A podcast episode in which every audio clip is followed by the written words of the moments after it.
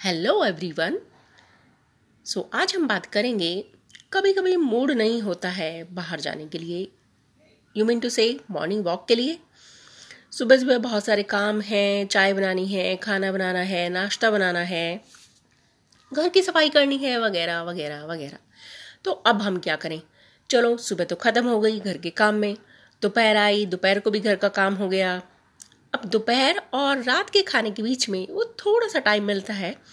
तो क्यों ना हम उसी टाइम में हम थोड़ी वॉकिंग कर ली जाए।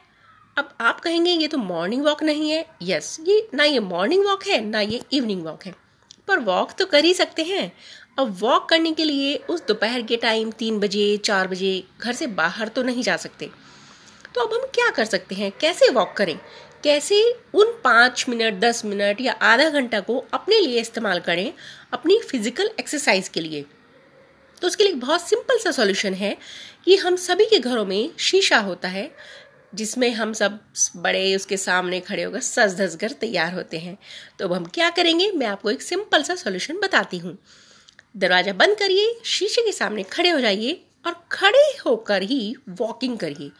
खड़े होकर वॉकिंग करना अब ये कैसे हो सकता है? जी हाँ ये भी हो सकता है।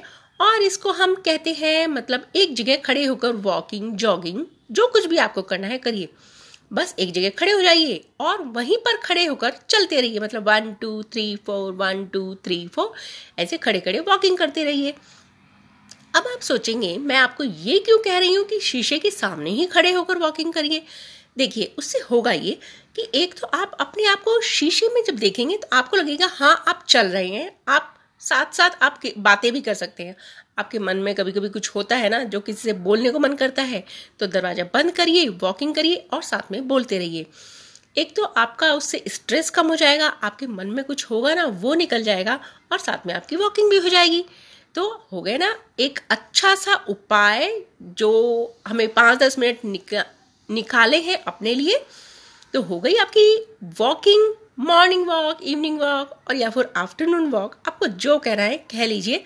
बस, दरवाज़ा बंद कीजिए, शीशे के सामने खड़े होइए, और एक दस मिनट, पंद्रह मिनट, जितना भी टाइम आप कर सकते हैं, उसमें आप खड़े खड़े वॉकिंग या जॉगिंग कर लीजिए। और बस आपकी आज की एक्सरसाइज हो गई खत्म। तो चलिए मिलते हैं कल। Bye bye have enjoy your day